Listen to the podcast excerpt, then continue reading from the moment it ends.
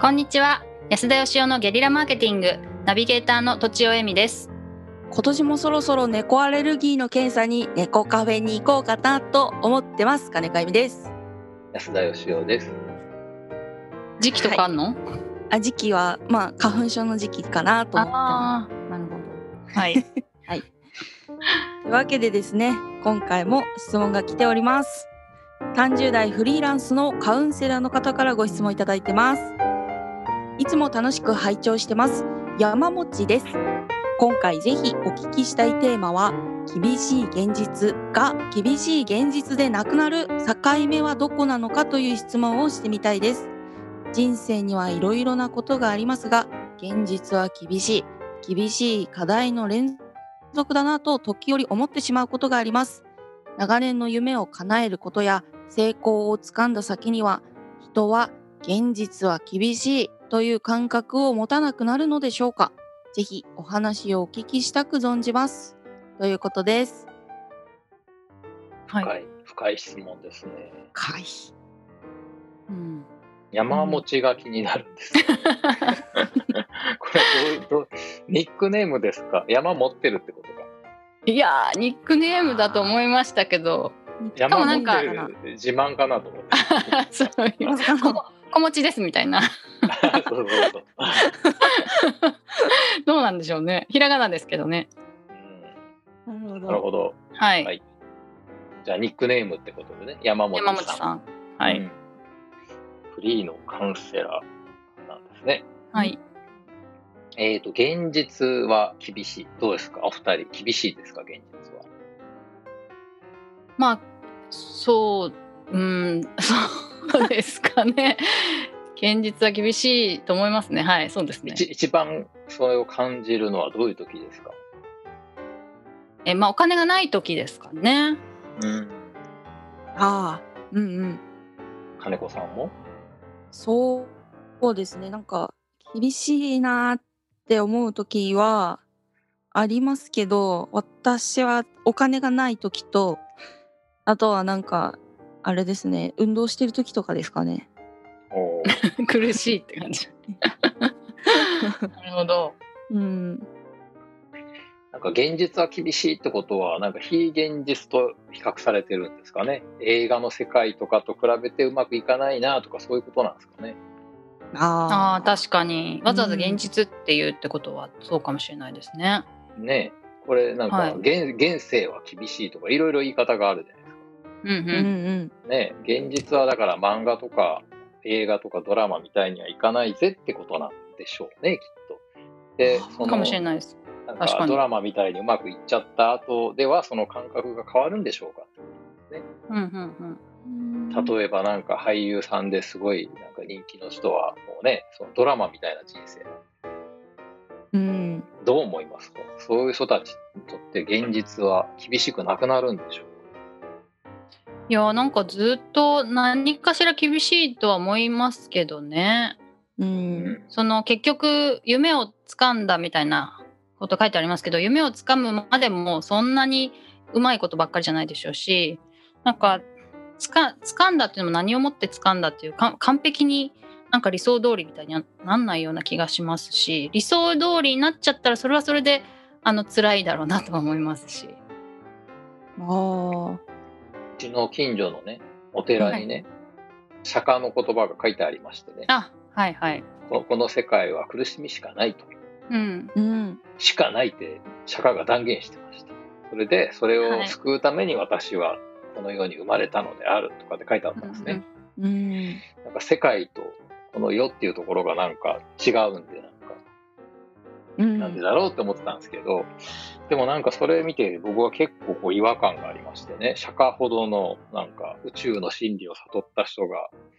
100%その苦悩しかないって言い切っちゃうっていうところがうんうんしかないって書いてましたかうん一切回復とかいうやつですよね、らねあそうなんですかなんでそ多の分僕が簡単に言ったことを難しく言い直す んですかいや有名な言葉なのかなとそっちの方が一切かいかいくそんなことないですか再回復いやすいません、はいはいすいませんいでしたえいえはいすすいいまませせんんわざわざすいませんでした難しい言葉でバカっぽいですね私いえいえいやいやいやいやまあだからあのねあのなんか有名な俳優さんが自殺しちゃったりとかもありますけどうんその人からどう見えるかはともかくとしてその苦悩がなくなるってことはなかなかないと思うんですけど生きてる限りはい、うん、ねだってたった3分間息止めただけで死んじゃうし、うん、ね、お喉ー喉喉に餅が詰まったらどんな金持ちだってしんどいわけで本当だ。と思うんですけどだけどそのなんて言うんでしょうねその感覚が変わるっていうことは確かにある気はするんですね。うん、それはその苦悩がゼロになるってことじゃなくてなんかその例えば僕は一回お金持ちになったことがあるんですけど、はいうんうん大した金持ちじゃないんですけどその時にもうあ俺は一生お金で苦労することはないんだなと思ったんですね。ううんん、でその時にはやっぱねお金を稼ぐ苦労みたいなものがすごくなんか低かった気がしますその自分の中の悩み度合いとしてはい、でそこからお金がなくなってなかなか現実厳しいなって思ったんですけどうんうん、なんかやっぱりねそのなんでしょうねちょっとこうもともと貧乏だった時の感覚とは違う感じはしましたねお金をも持った時ですか、お金を稼いだ経験があったんで、うん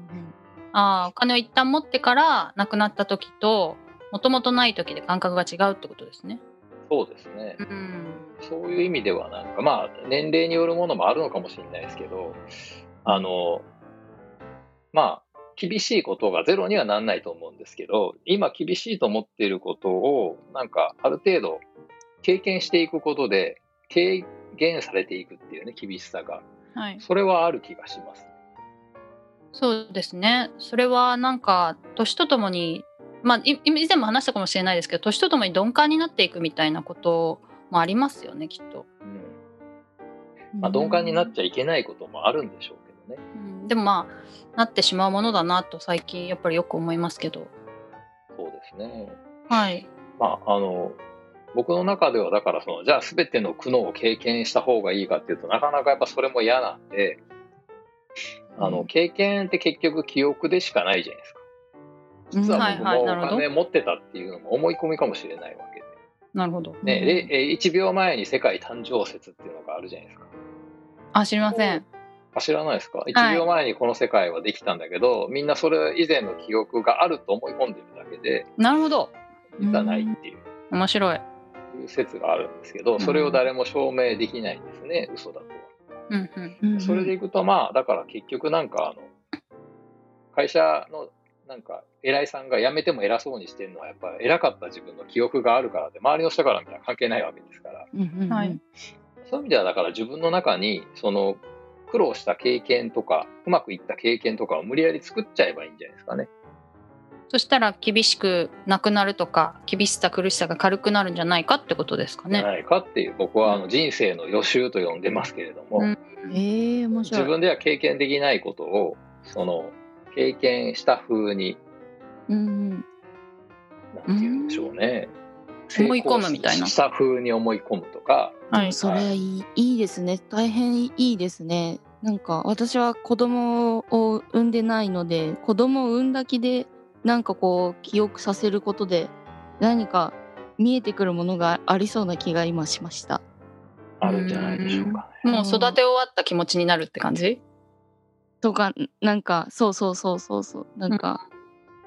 いる確かに。いると思えば行動も変わるなとか確かに。行動も全部変わってきそうです 一旦持ったことがあるっていうことで苦しみから解放されることはありますね。うん例えばあの結婚経験のある方とない人が結婚したいっていう気持ちとか、なんかこう現実結婚できないみたいなのってなんか違う気もしますよねそういえばね。しょあのずっと独身なのとバツイチではやっぱりこの気持ちの苦しさ違うと思いますね正直。ねはい、はだい、からやっぱあれですよもうもうなりきりバツイチですよ。いいですね それ。 いいと思います。ね、なるほど。なるほどはまあ、い僕は僕なんか実際バツイチで実際会社潰してますけ ど、まあ、わざわざそんなしんどい思いしなくても人間には想像力があるんでうんねそれでおーなんすごといかなるんじゃないかと。いうことど うやでっあ面白いはい。 面白いわかりましたあと 2, 2秒しかないんで、おまとめを。はい、頑張って思い込むとあの苦しみが減るんじゃないかということですね。ただどうやったら思い込めるかっていうのは難しいなって思いました。はい、ということで、本日は以上です。ありがとうございました。ありがとうございました。本日も番組をお聞きいただきありがとうございました私たち3人でギブの実験室というオンラインサロンを始めることにしましたキャンプファイヤーファンクラブというサービスで募集をしていますので参加したい方はキャンプファイヤーで検索するか境目研究家安田義雄のホームページ安田義雄 .com からお申し込みください来週もお楽しみに